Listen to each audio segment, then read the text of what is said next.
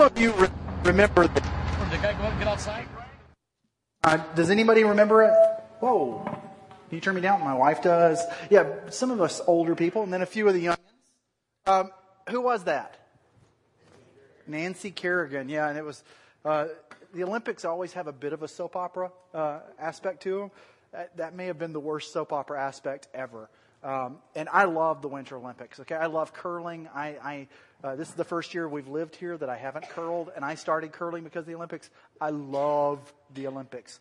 We try to usually eat at our dinner table, except for on Thursday nights, which is pizza night at the Terrell household. Uh, it's homemade pizza, and we watch TV together. Uh, but during the Olympics, we will sit in front of the TV and eat almost every night. And um, it, it's interesting because Nancy Kerrigan, she got accused of saying, Why me? But you just saw the actual video. She actually doesn't say, Why me? She says, Why, why, why? And the scripture we're going to read tonight, we're going to talk about, deals with, with one aspect of why. So uh, let's go through the, the scripture. Will's going to operate it behind me. It is on the paper. There's Bibles around you. And on the Tapestry Bible is page 831. Actually, 830 through 831. We're going to be read, reading verse 12 all the way through verse 30, which says the following. So, chapter 1 of Philippians, verse 12 through 30. Now, I want you to know, brother, uh, brothers, that what has happened to me has really served to advance the gospel. As a result, it has become clear throughout the whole palace guard or Praetorian guard, um, palace guard, and to everyone else that I am in chains for Christ. Because of my chains, most of the brothers in the Lord have been encouraged to speak the word of God more courageously and fearlessly. It is true that some preach Christ out of, out of envy and rivalry, but others out of goodwill. The latter do so in love, knowing that I am put here for the defense of the gospel. The former preach Christ out of selfish ambition, but sincerely, excuse me, but, but sincerely, supposing that they can stir up trouble for me while I am in chains. Oh, excuse me, but not sincerely. there we go. That makes more sense. But what does it matter? Let me repeat that. But what does it matter? The important thing is that in every way, whether from false motives or true, Christ is preached. And because of this, I rejoice. Yes, and I will continue to rejoice. For I know that through your prayers and the help given by the Spirit of Jesus Christ, what has happened to me will turn out for my deliverance. I eagerly expect and hope that I will in no way be ashamed, but will be uh, will have sufficient courage so that now as always Christ will be exalted in my body, whether by life or by death.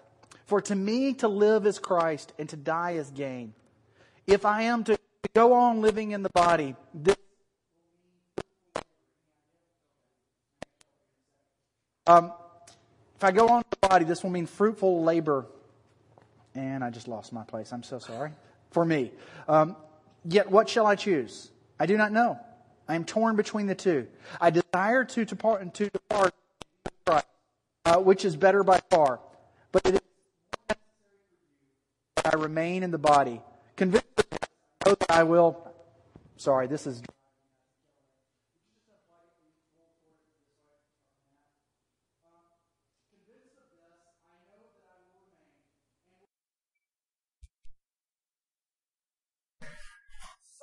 That through my being with you, again, through joy in Christ Jesus, will overflow. Whatever happens, conduct yourselves in a manner worthy of the gospel of Christ. Then, when I come and see you, or only hear about you, I ask you, I will know you Contending as one man for the faith of the gospel, without being frightened in any way by those who, who oppose you. This is a sign to them that, that will be destroyed, but, but that you will be saved, and that by God. For it is by, it has been granted to you on behalf of Christ, not only to believe on him, but also to suffer for him, since you are going through the same struggles you saw I had, and now hear that I still have. I want to show you something. Some of you may have seen this before. Uh, and I do not speak French. My wife does, and I actually forgot to ask you how to pronounce this. Uh, so I'm gonna, you know, hopefully, you know, somebody in the room will know how to pronounce it, not to put any pressure on you. Um, this is a, a, very famous death mask. Now, some of you may know this, some of you may not, but it's pretty common. Um, 18th to 19th century, somewhat 20th century too, uh, for people to do death masks. And, and, when somebody died, they would do a plaster mold, and then they would do something with it could be bronze, could be plaster, it could be other things. But they would form a mask to kind of remember this one Abraham Lincoln, Lincoln, and I speak to it. That's like two weeks in a row. I cannot pronounce simple words like that. Um, but it's it's not uncommon. And this, well, you've seen this. Some of you have seen this this actually very close, and you just don't know it. All right, does can anybody tell me how to pronounce it? I'll tell you what it means. I'm taking that as notes. I'm making it up, and you don't know any different. La Incanada de la Scene, which is absolutely not. but you didn't try, so therefore I'm right. No, no, no, no, you're too late. Nobody else tried. There's a D now. Here's what it means, okay? It means the unknown woman of the Seine. This is a 16 year old girl who was found in, the Seine. They, they do not. Every time I hear my wife speak to my son, I think they're. And they're mocking me. Just wait. Some of you in the room will have teenagers one day. Those of us who've had teenagers, you know they're mocking you all the time. So, there we go. Because 16 year old woman who was found in the Seine River. And um, the mortician who was taking care of her body thought she was so beautiful that he wanted to make a mask. And so he made this, this mask of this unknown young lady who had no one to claim her. She was just a death.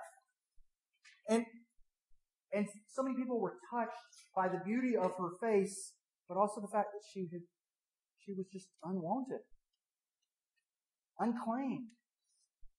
That during the 19th century, her face began to pop up in artists' rooms as a reminder of of the unwanted and the beauty that, that sometimes is in the midst of the unwanted. Well, we'll talk about her. We're going to come back to her. But instead, we're going to talk about this. Because see, what we, we started off with with Nancy Kerrigan is why. And to be honest, with the, the unknown young woman in the Seine, why is still the question of, you know, why would someone, yes ma'am? They still don't know. They don't know who she is. They still don't know what happened. They, Oh, I'm so sorry. Nancy Kerrigan was the American hopeful for the gold medal in 1994. Um, she ended up winning the silver, and basically, uh, a lady named Tonya Harding was her biggest competition. And in Detroit, Michigan, uh, when the national competition was going on, uh, Tonya Harding's husband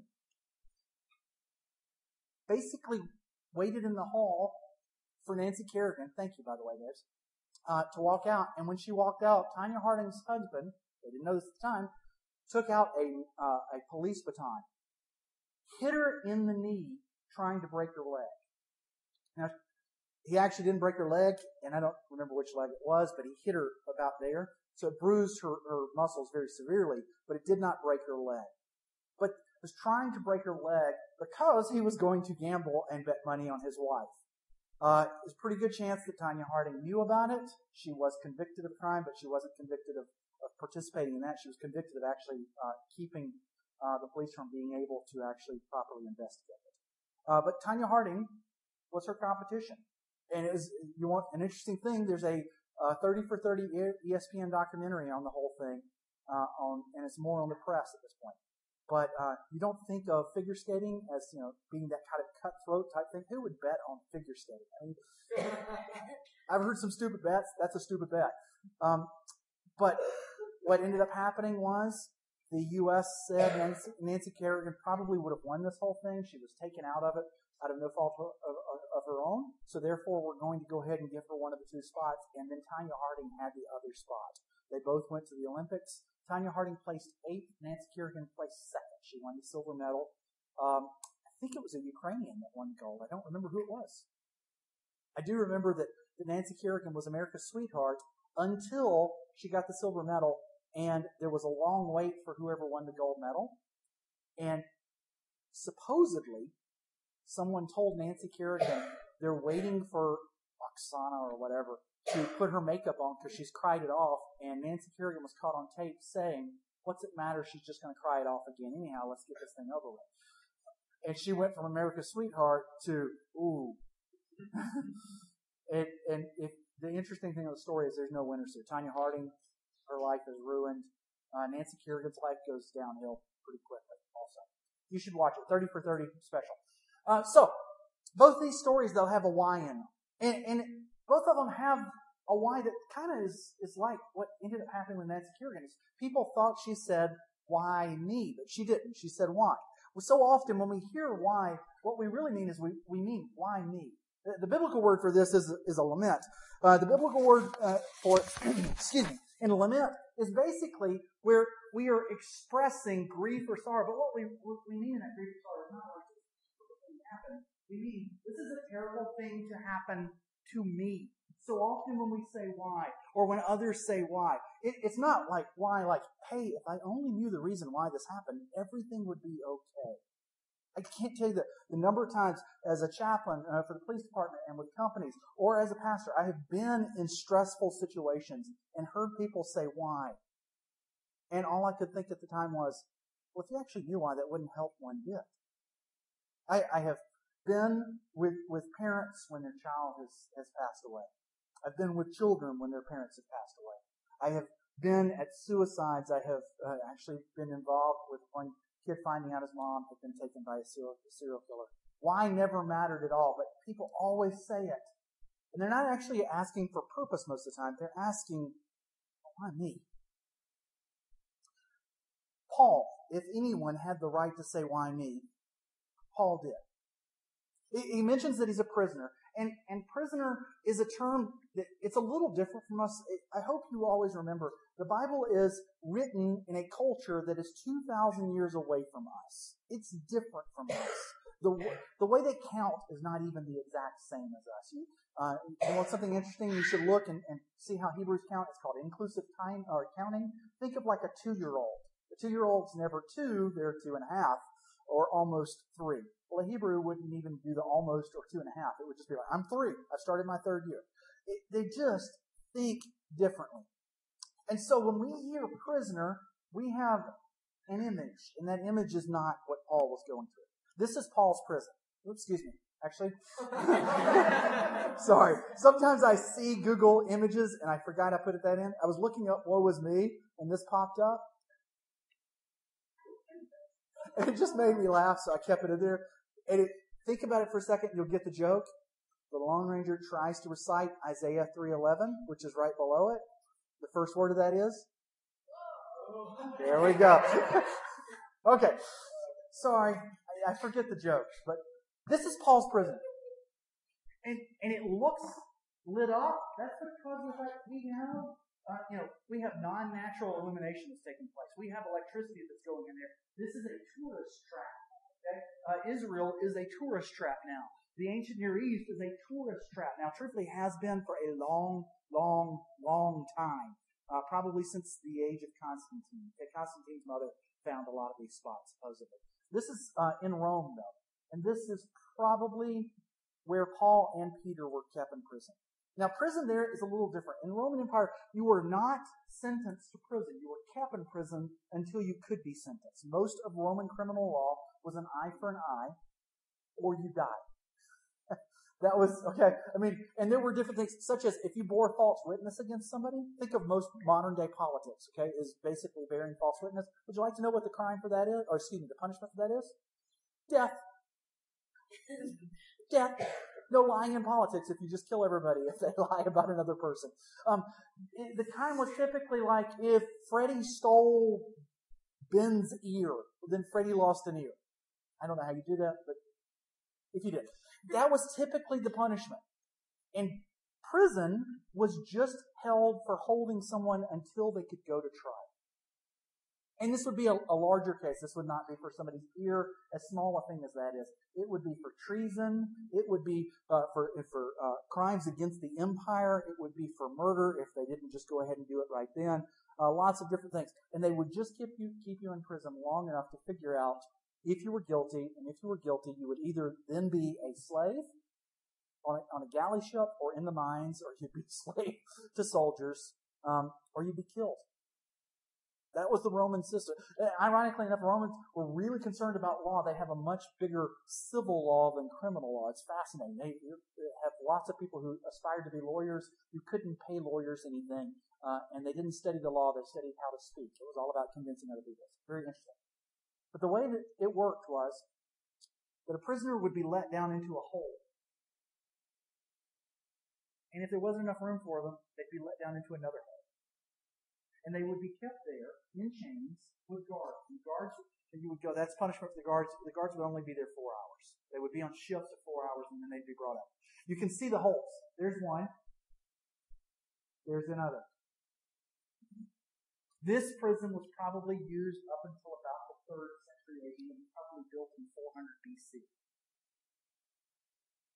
It was not meant to hold people as punishment. It was just to keep them barely alive until their trial. And if they died in the midst of it, they were chained there. They were allowed guests, but why would anybody ever want to go visit them? They were given rule like food. But realistically, most of their food, they were dependent upon others.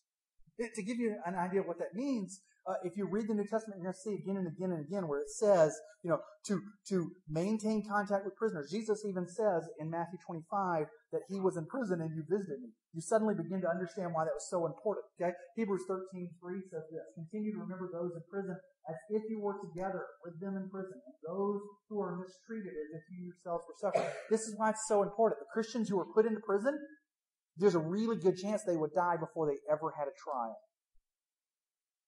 So Paul was put into a situation where he was dependent upon the goodwill of other believers to survive.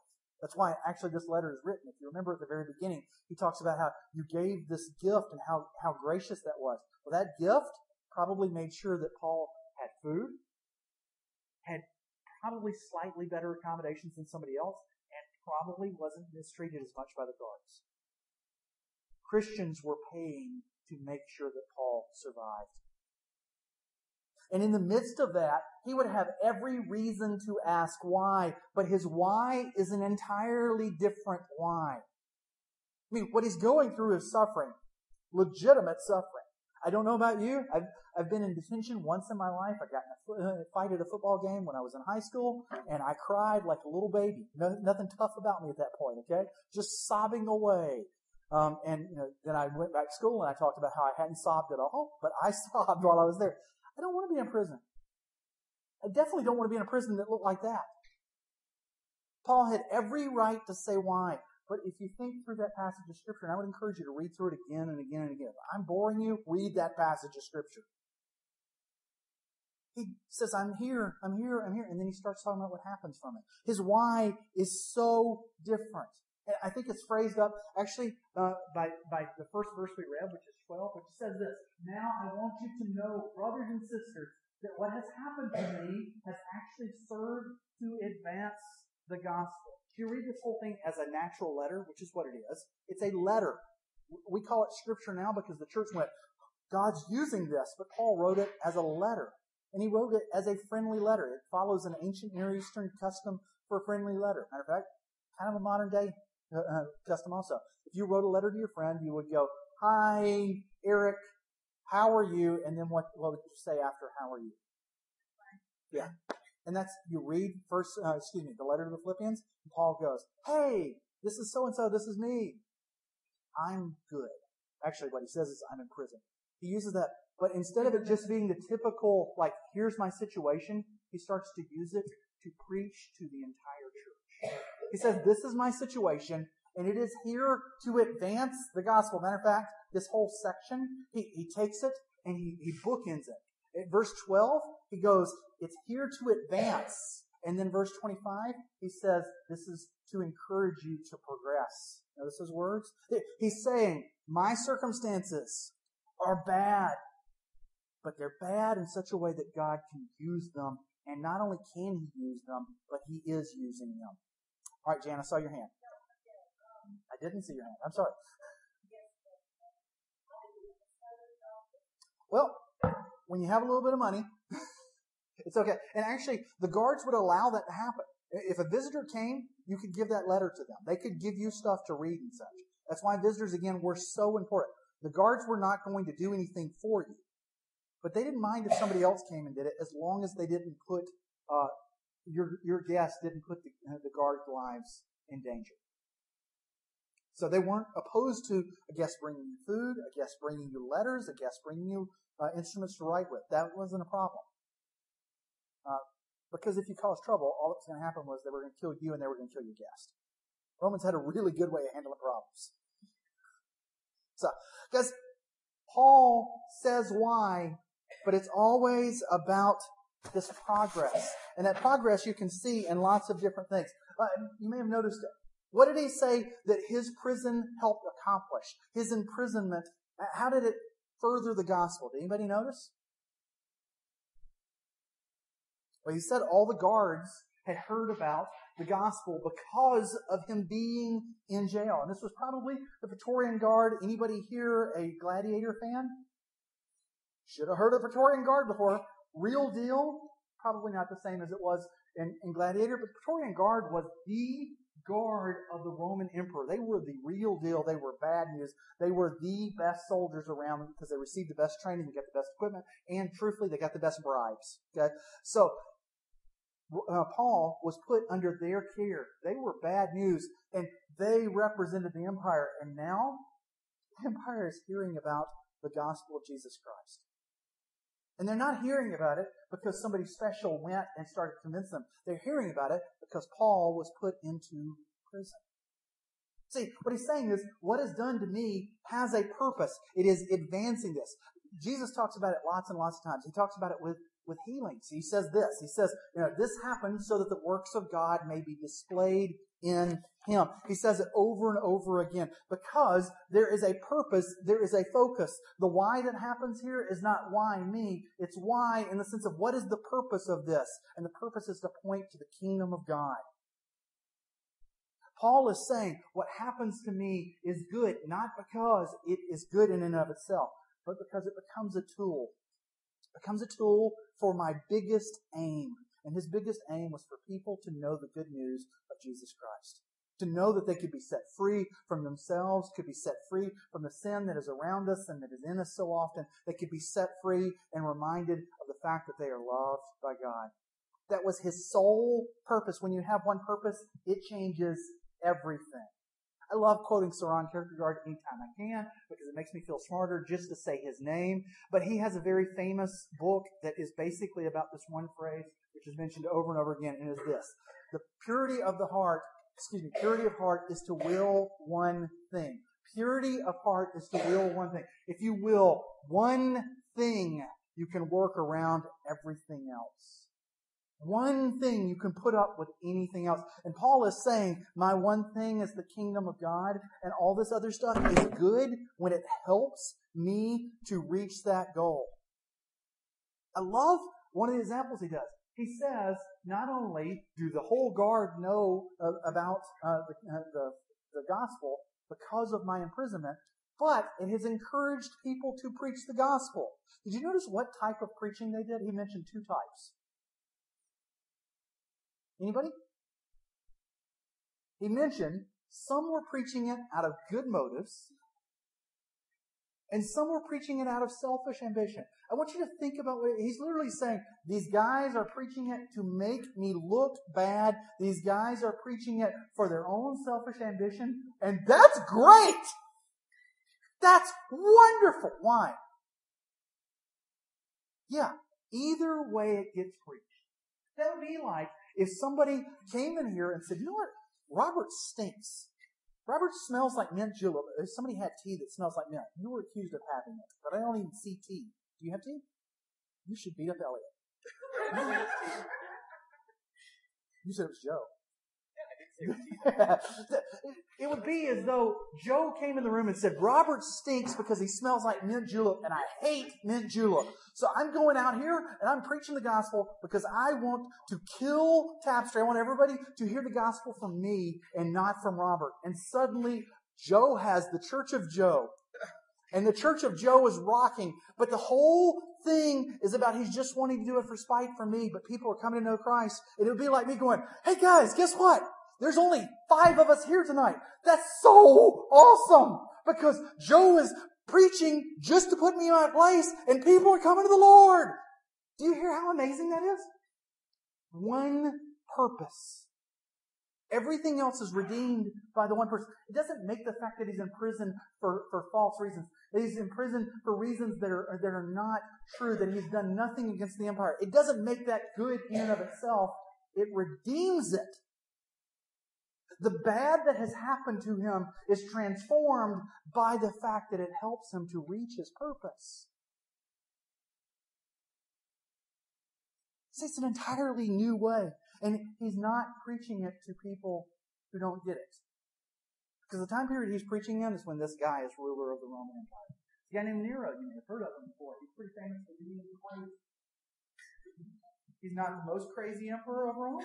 He belonged to several other people who probably got it honestly because of the fact that they were inbred. They probably came from. That's the beauty of being in Wisconsin. I can say that. Nobody hears from Arkansas. It's awesome. Nobody's here from Arkansas. Because if not, then I'm picking on Mississippi. Um, the first, I forgot. The first official persecution of Christians happens from 64 AD to 68 AD. Nero uses the Christians as an excuse because Rome catches on fire, and the old saying is that uh, Nero fiddled while Rome burned. He blames the Christians. And it's not like that's the first accusation against him. The only reason the accusation works is because everybody hated the Christians already. See, when Christians went to be persecuted, they weren't like, this is great. I get to be eaten by a lion today. That's awesome. But they were excited about what was happening because they knew that it helped to point people to Jesus Christ. Their biggest goal, their only focus, their one thing was nothing else matters except for helping to honor Jesus Christ in such a way that people know him. That's what mattered to them. And therefore, the story is, is that Nero used Christians dipped in pitch, tied to stakes, to light his gardens at night. And the story ends with, the legend is, that people were converted to Christianity because while they were burning, they were singing about the glories of God. That is not because the early Christians were just like He-Man, like, you know, chop off my foot and I won't even wince. They didn't enjoy persecution. Yeah, it's just a just, not a Monty Python. It's just a flesh wound. They didn't enjoy persecution. They had one purpose. And to quote Porkins from Star Wars, they stayed on target. It's the best advice around, and, and Star Wars is full of great things, but all his entire line the entire time is, those of you who are fans, is what? And if I've done done premarital counseling with you, I have quoted Porkins before, and I say that actually I talk about it with fights. And when you fight, you stay on target. Early Christians stayed on target. They knew what their target was, and their target was that people would know Jesus Christ, that the kingdom of God would expand. And if my persecution helps to expand that, then my persecution is redeemed by that. Jeremiah says, the young women will dance and be glad, young men and old as well. I will turn their mourning into gladness. I will give them comfort and joy instead of sorrow. This is not because God takes the evil that is done to us, not because God takes the pain that we go through and, and makes it go away. He redeems the evil by turning what would be a why me into a what can God do with this. He takes it and he transforms it because it is still bad and evil that, you know, we go through pain. It is still bad and evil that we go through suffering. But when we point people to Jesus Christ as a result of it, that becomes the way that a ultimate good is accomplished. Their mourning is turned into dancing, not because the reason they were mourning disappeared, but because now their mourning points to something so much greater. I thought you were raising your hand for a second there. So, before I end, does anybody have anything that needs to be added?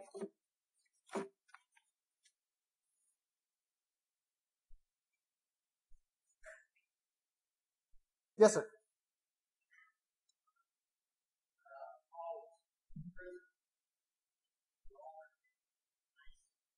Yeah, which was not there originally. Oh, because of the fact that Peter was put there also. Good, good catch. Um, Peter was put there also, and tradition has it that Peter was crucified upside down because he said uh, that he was not worthy to be crucified in the same manner. Uh, so the upside down cross is the sign for Peter and for Andrew, I believe, but I'm not as sure on Andrew. Um, that's why. Good catch. Anybody else notice that? It's not a satanic symbol, okay? It's not like, oh, a Satanist is going in there. No, no. It's a reminder that Peter was there. Uh, what? There we go. I didn't know that. I know the Pope has a big hat. So, yes, that is true. So, okay, anybody else? All right. Can somebody tell me the time? Because I need to make sure of something. No, we're good. Okay. Then here, this is what I, I want to do. If you remember, I started the story with, or started the sermon with two stories. One was the insecurity. Why? Why? I can't say it. Like, it doesn't sound funny. Um, and the other was the young lady found Anybody ever done CPR training?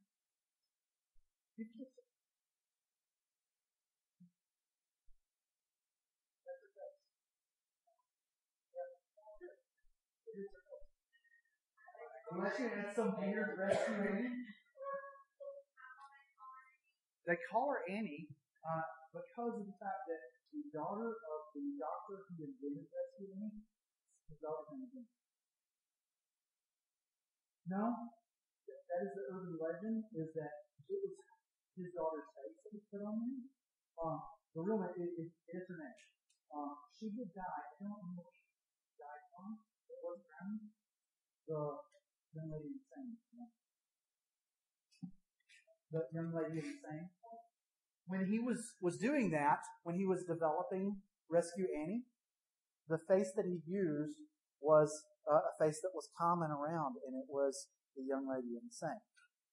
So they molded Rescue Annie's face off of the young lady. See, the young only in the Seine dying, that will never be good. It will never be good. Her death will never be something of like, oh, it's all okay now. But God is able to use it to bring about life. And that's a very different In your life, there are things you will face, both painful and good. And both of them need to be directed in the sense of how do they help me to reach my one goal? if you were a follower of Jesus Christ, we should be constantly trying to do what, what Soren Kierkegaard, a believer, was trying to do, which was he was trying to have a pure heart by focusing on one thing, and his one thing was Jesus. The good and the bad that comes into our lives, we should say, why has God given me, me this? Not in the sense of why me, but why has God given me this? Because he has a purpose for me to use it. The, the job promotion you get, why has God given you this? The, the, the job failure and you getting fired, why has God given you this? Because He wants to use every last bit of it to expand His kingdom. And that's when He turns our mourning into dancing and our dancing into spastic dancing, okay? Uh, that's when He, you know, makes it the chicken dance, when it becomes so much better. As a joke, the chicken dance is not really good. Guys, He takes people like me and makes me dance like Jan because he turns not just our morning into dancing, but our best moments become even better moments when they're focused on the one thing. That's hard to remember. It's so much easier to say, why me? But you read through that, that passage of scripture again, and Paul says all of this is used to expand the kingdom. I'm able to share the gospel because I'm in prison. Other people are encouraged uh, because I'm in prison. Other people are just trying to get get uh, people to turn against me because I'm in prison. But the gospel is still preached, and that's all that matters. And he ultimately says, selfishly, I'd like to die and go and be with God.